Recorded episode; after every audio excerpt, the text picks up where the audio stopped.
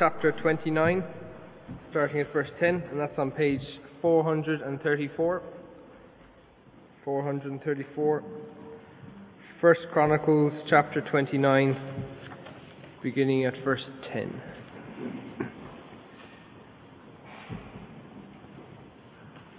David praised the Lord in the presence of the whole assembly, saying, Praise be to you, O Lord, God of our father Israel, and from, from everlasting to everlasting. Yours, O Lord, is the greatness and the power, and the glory and the majesty and the splendour, for everything in heaven and earth is yours. Yours, O Lord, is the kingdom. You are exalted as head over all. Wealth and honour come from you. You are the ruler of all things. In your hands are strength and power to exalt and give strength to all. Now, our God, we give you thanks and praise your glorious name. But who am I and who are my people that we should be able to give as generously as this? Everything comes from you, and we have given you only what comes from, our ha- from your hand. We are aliens and strangers in your sight, as were all our forefathers. Our days on earth are like a shadow without hope. O Lord our God, as for all this abundance that we have provided for building you a temple for your holy name, it comes from your hand, and all of it belongs to you. I know, my God, that you test the heart and are pleased with integrity. All these things have I willingly and with honest intent. I have I given willingly and with honest intent. And now I have seen with joy how willingly your people who are here have given to you. O Lord, God of our fathers, Abraham, Isaac, and Israel, keep this desire in the hearts of your people forever, and keep their hearts loyal to you. Okay, the second reading is from Philippians chapter 4, verses 10 to 20, and it's on page 1181.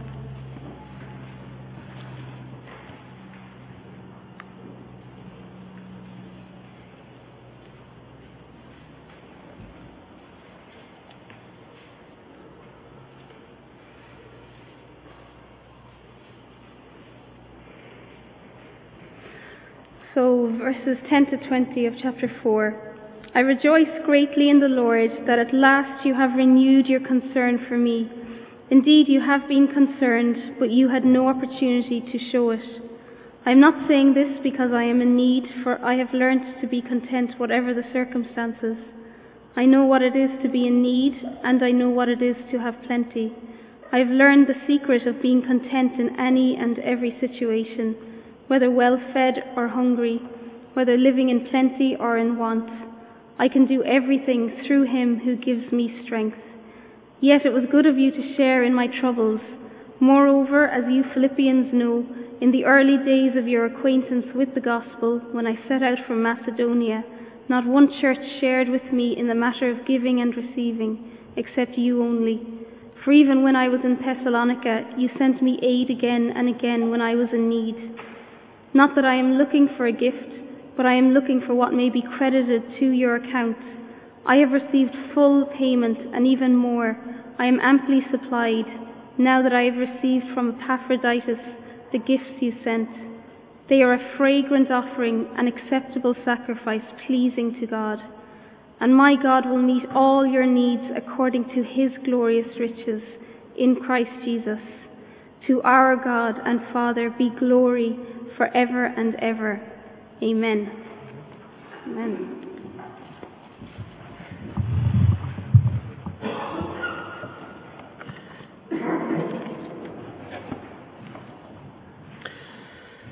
Thanks very much. Well, please keep your Bibles open at that passage there in Philippians and chapter 4.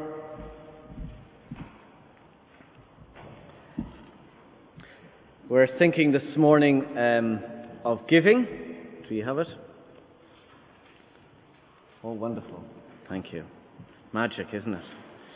Um, we've been looking at different aspects of what we do on a Sunday morning. Um, so we've been looking at things like singing, prayer, um, hearing from God's Word, meeting together, what we did last week, and then this week um, we're going to be looking at giving. Um, the collection, or as some people do it, by standing order. And as I've said, uh, if you want to know more about giving, there's that sheet uh, which has just kind of a big overview of where the giving goes to, what comes in, what goes out, and how it is all used. Because we want to be upfront. We don't want to be hiding anything from anybody, but that you all know uh, what is happening in regards to our finances. But what about giving for ourselves?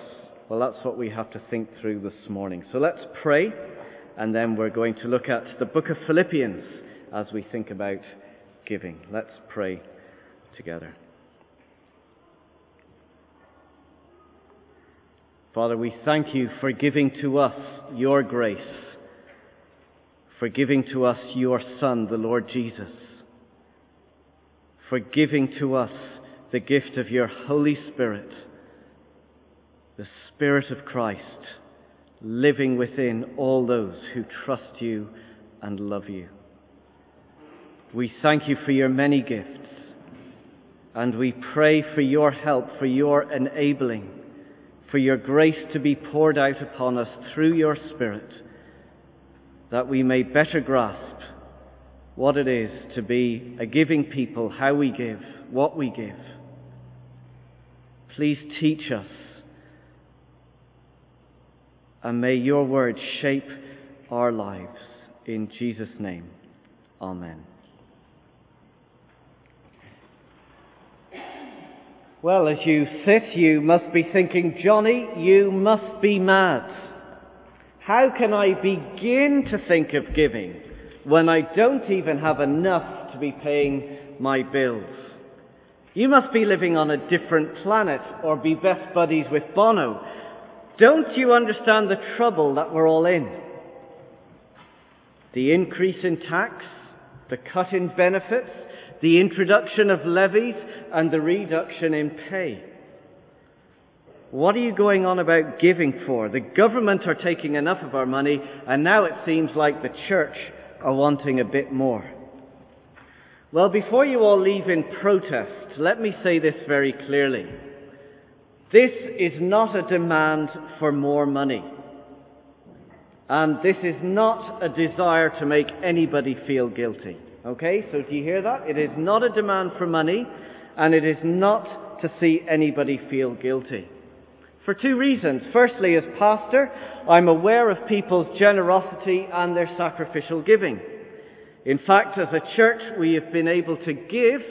Not only have we been able to give, but giving has increased when the economy has been going down. You can have a look at the sheet and you will see that. At the end of last year, we managed to balance out at a time when businesses are going bust. And not only have we been able to give week by week or month by month, but we've been able to give as certain needs have arisen, such as Minnie, who is going to Korea, or to the work of compassion. People are and people do give despite tough times. So I want to recognize that. Second, on a surface reading of this text, we find ourselves in different circumstances. Paul knew this very well in verse 12.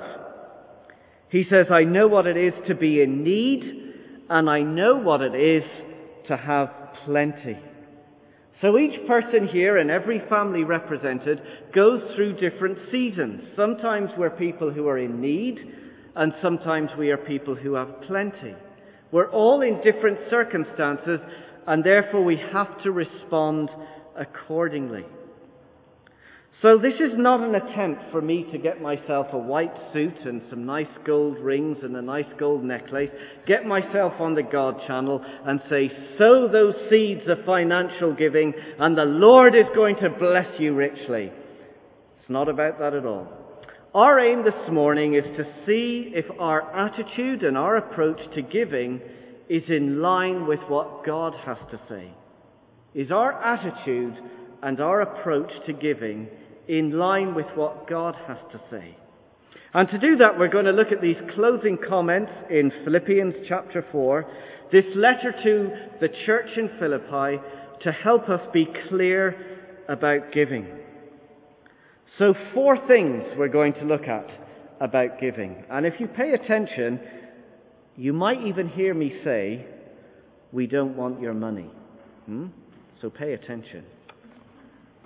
So, the first one partnership in the gospel of Christ. Giving is about our partnership in the gospel of Christ. Look at chapter 1 of Philippians, verse 3.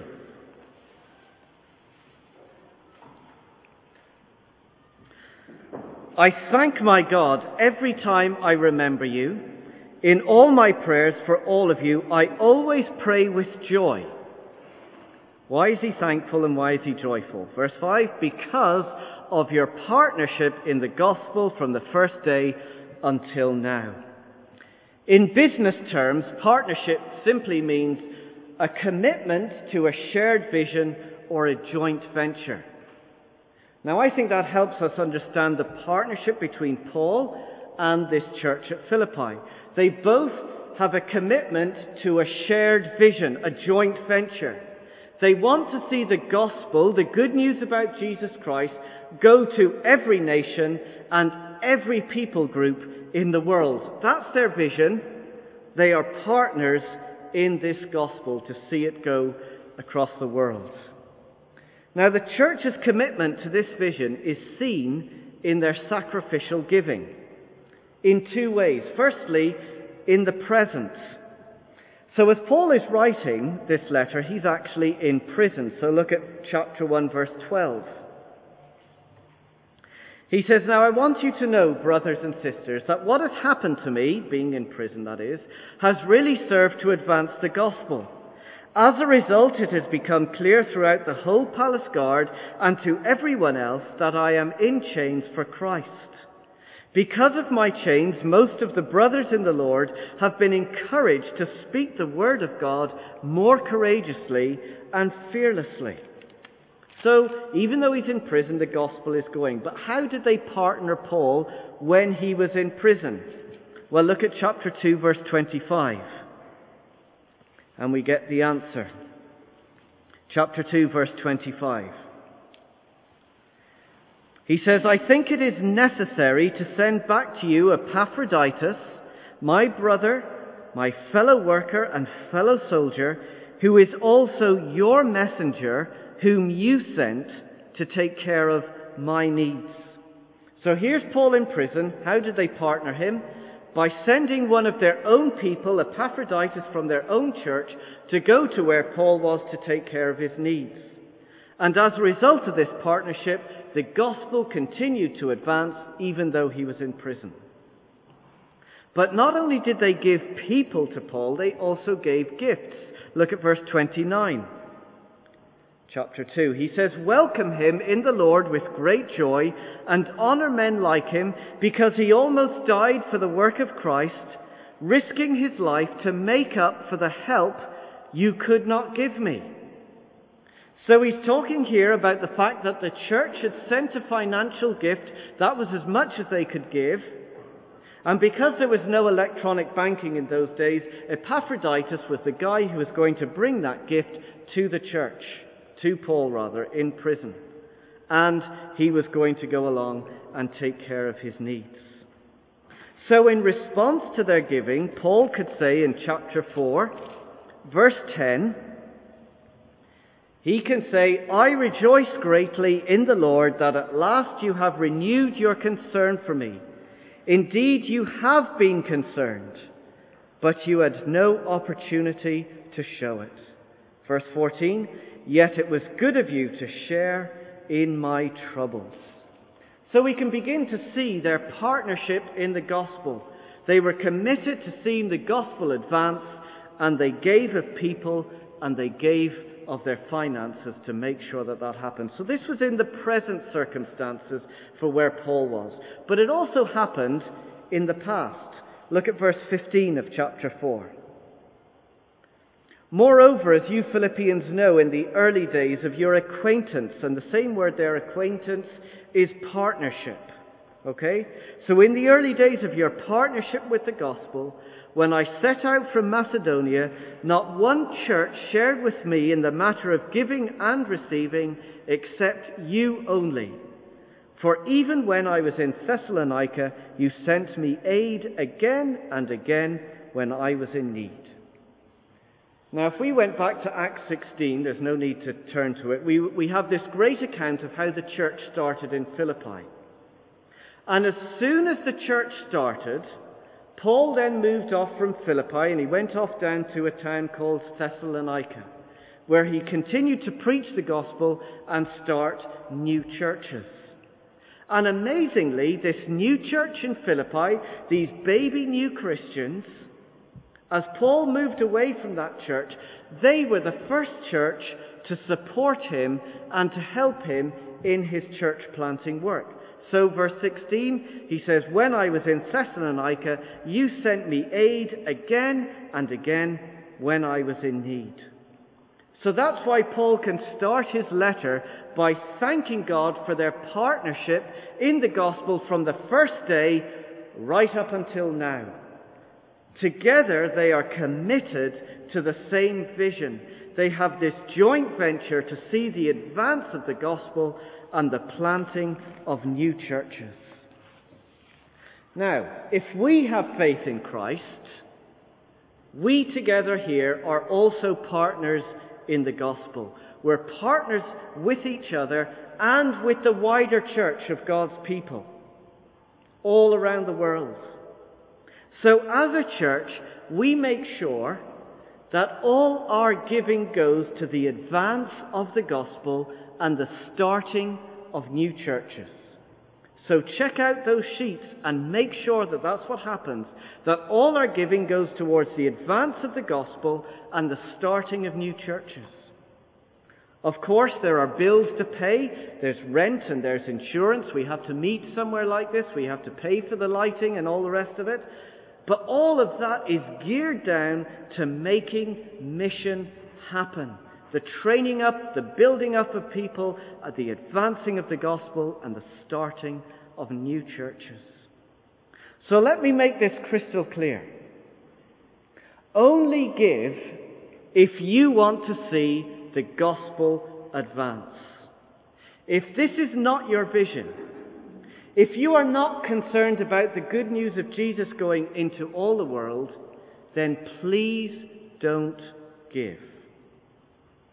We don't want people giving their money to something that they don't believe in. And it's really important that we get that. Unless you are a partner in the gospel, unless your vision is to see the gospel advance and to see churches planted, then it's much better to give your money to something else that you do believe in. We want and we encourage people to give those who are partners in the gospel. Unashamedly, we make it a focus within this church to see the gospel advance and to see churches planted, and that's where we encourage people to give. If that's not your vision, then give to some other cause. So that's the first thing. We are to be partners in giving. The second reason for giving is about sharing in the grace of Christ. Sharing in the grace of Christ. Chapter 1, verse 7. He's been talking about their partnership. He says, It's right for me to feel this way about all of you since I have you in my heart, for whether I am in chains or defending and confirming the gospel, all of you share in God's grace with me. So whenever Paul went to Philippi, he told them the good news about Jesus Christ, about the grace they had received. That through our faith in Christ and everything that Jesus has done for us, we're forgiven of all of our sin, all of our uh, guilt is dealt with. We're set free from God's wrath because Jesus took that, and we are now welcomed into his family. So he's reminding them of the grace that they share in together. In fact, he reminds them of the outworkings of that grace. Look at chapter 3, verse 20. This is a, an aspect of sharing in the grace. Chapter 3, verse 20. But he says, Our citizenship is in heaven, And we eagerly await a Saviour from there, the Lord Jesus Christ, who by the power that enables him to bring everything in under his control will transform our lowly bodies so they will be like his glorious body. So this grace that they share in has dealt with their past, and the grace that they share in has secured their future. The grace that they have received is so rich and so generous that their lives have been radically changed and transformed. Now, the grace that they share in is now being worked out in practical ways of giving. And for this church, it meant giving to support Paul in his gospel work. So look at chapter 4, verse 18. He can say, because they've shared in this grace together, he can say, verse 18 of chapter 4, I have received full payment and even more. I am amply supplied now that I have received from Epaphroditus the gifts, or if you would like the word there is the graces that you sent. So the church is giving was in response to God's amazing generosity to them. The gifts that they had received from, from uh, the gifts that Paul had received from the church was in response to the grace that they were sharing in. Receiving from God gets worked out in giving back to God. And let's be clear that their giving was not to try and earn God's favour or try and earn God's blessing. Look at the end of verse 18. He says they are a fragrant offering an acceptable sacrifice pleasing to God. So this was in response to God's amazing generosity to them. It was their means of expressing their thanks and their joy to God for everything that God had given to them, and in response to His grace, they share generously with those around them. Now, we're people who share in God's grace. In fact, the only genuine way, the only generous way that giving happens is when we experience God's grace for ourselves. The more we experience His grace, the more we understand His grace, our giving will be genuine and generous. So that's the second thing. First, it's about the partnership in the gospel of Christ. And second, it's about sharing in the grace of Christ. Now, I'm just going to pause there very briefly because I understand these plastic chairs are not very comfortable. They're not the blue ones. So I'm going to say if you want to have a stand and a stretch and move your back, please feel free to do that. If you want to. If you don't want to, stay where you are. are they not uncomfortable? no? I always think they're uncomfortable. So, we'll go on so. So, partnership in the gospel, sharing uh, in the grace of Christ. The third one then is giving is all about contentment in the sufficiency of Christ. Paul himself had learnt to be content. Look at verse 11. He says, I am not saying this because I am in need. So he's not giving them all the thanks and all the praise so that he can receive more. It's kind of like, oh, you are so generous, so kind, and, you know, if you wanted to give me a bit more, I'd be very happy. No, he's not saying that. He's just wanting to thank them. For, he says, I have learned to be content whatever the circumstances. I know what it is to be in need, and I know what it is to have plenty.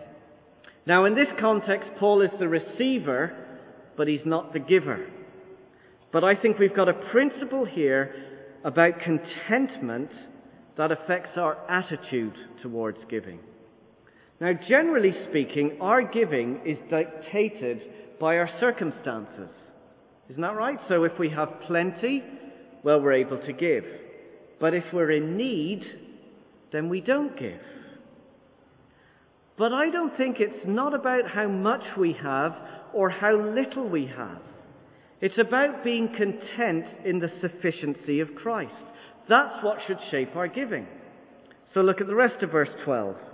He says, I have learned the secret of being content in any and every situation, whether well fed or hungry, whether living in plenty or in want. You see, for Paul, his life is not dictated by circumstances. He is content with all that he has from Christ. Christ is his contentment. Christ is his sufficiency. So look back at chapter 3, verse 7. This is what he can say. Whatever was to my profit, I now consider loss for the sake of Christ. What is more, I consider everything a loss compared to the surpassing greatness of knowing Christ Jesus my Lord, for whose sake I have lost all things. I consider them rubbish, that I may gain Christ. So for Paul in his life, Christ is sufficient. Christ is the one who fills us. Christ is the one who satisfies us. So all we ever need is found in Christ. So Paul's life is not changed whether he is well fed or hungry, whether he's living in plenty or in want. Christ is sufficient. That's the principle. Now, I think we can apply that same principle to our own giving. Our giving is not dictated by our circumstances. Our giving is being moved by what brings us contentment. So our concern is not whether we are rich or poor, but that Christ is sufficient. If Christ fills us and satisfies us, if Christ is better than anything we have or we don't have, then our approach to giving is going to be very, very different. So let's apply this with a couple of questions. If we're in a position of plenty and it was suddenly taken away from you, all right, just put yourself in that position. If all of a sudden you had to downsize your house, you had to sell your car, you had to go on the dole, how would you cope? If all of a sudden everything had to be narrowed down, you had to sell a house, sell your car, go on the dole, what would it be like? If the very thought of that devastates you, then your contentment is in material things. That means we won't give for fear we'll lose what we do have. It's saying that Christ is not sufficient so that we must desperately hold on to what we do have. But it applies also to the opposite end. If we find we're in a position of need, and imagine that suddenly you became very wealthy, who knows, you win the lotto. Hmm? More cash in your pocket, more resources at hand. How would, how would you cope then? What, what changes would it bring to your life? If the very thought of having more money sends your head in a spin of how much better life would be and how much more happier you would be, then your contentment is also in material things. That means you will not want to give because you'll always be wanting more. Christ, you'll be saying, is not sufficient because you're always on the ways to look out for how I can get more money. So contentment is independent of our circumstances, and also our giving needs to be independent of our circumstances. We give because Christ is sufficient. He is greater than having plenty, and He is greater than being poor. He is all that we ever need. So, partnership in the gospel of Christ, sharing in the grace of Christ, contentment in the sufficiency of Christ. And then, fourth, giving is about trusting in the riches of Christ. Look at verse 19.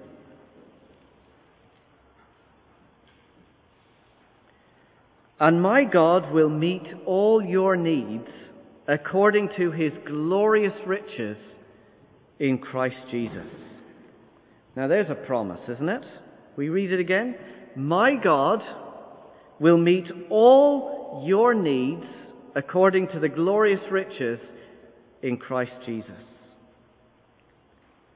So our giving is based on the fact that God has promised to meet all of our needs. Let's be clear. This is not a promise that God is going to make us all wealthy and healthy. This is a guarantee that God will meet all our needs, not our greeds or our wants.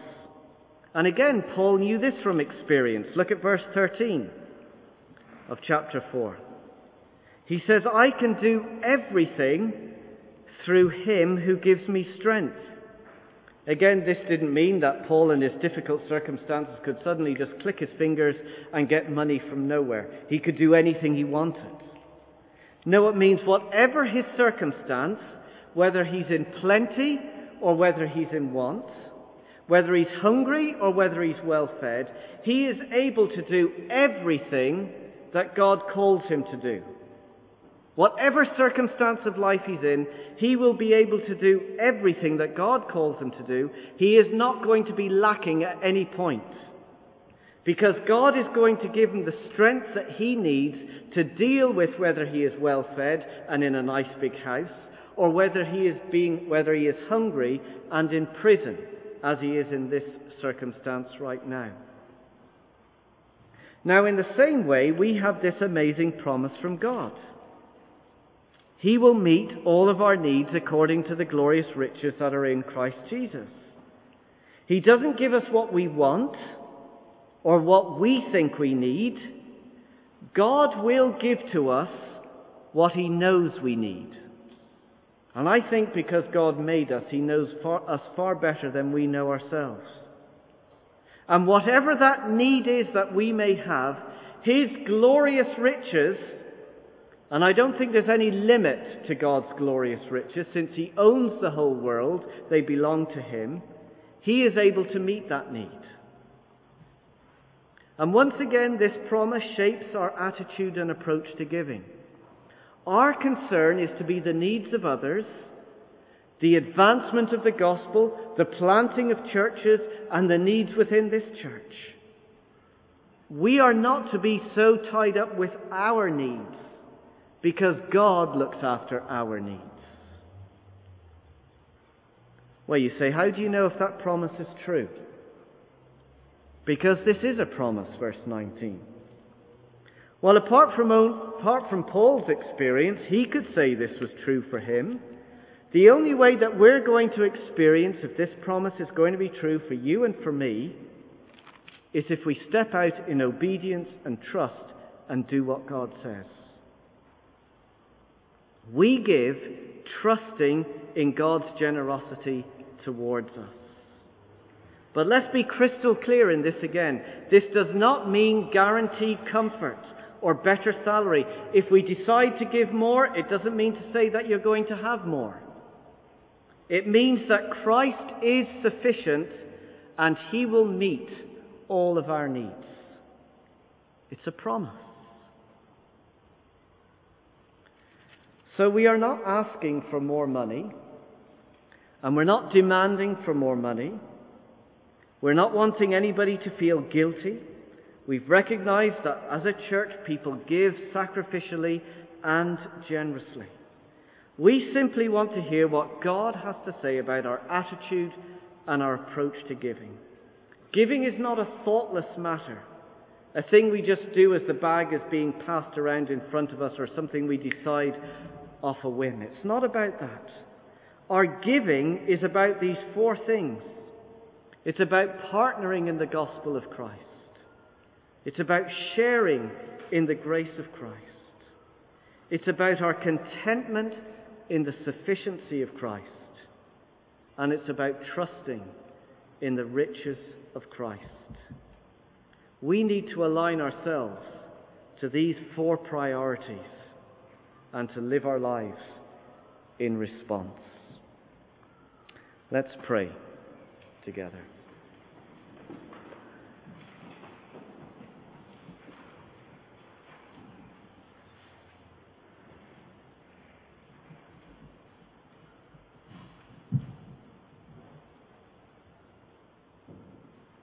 Our Father God, you are incredibly generous There is not one of us here this morning who is hungry. There is not one of us who is needing a home because we all have one. You have blessed us and given us so much. And we want to thank you for every gift that we have received from you, every euro and every cent, all signs of your generosity. We ask and we pray that you would help us to be a people who are partners in the gospel, that we share generously of your grace, that we find ourselves daily content with all that Christ is, never wanting more, never wanting less, but being content with what He gives us. And that you would enable us to be a family who trust you and trust your promises that you will provide according to our need. We thank you for your goodness, for your blessings. We thank you for your faithfulness to us as a church family. Thank you for all that we have been able to do over 2010 or 2011. Please help us to be a people who go on generously giving, not just to the needs here at home, but to the needs around this world. Father, we thank you for your faithfulness, for your love. Please help us to be good stewards. Please help us to be honorable with all that we do. We trust you for the future as we look back in thankfulness for all that you have done. In Jesus' name, Amen.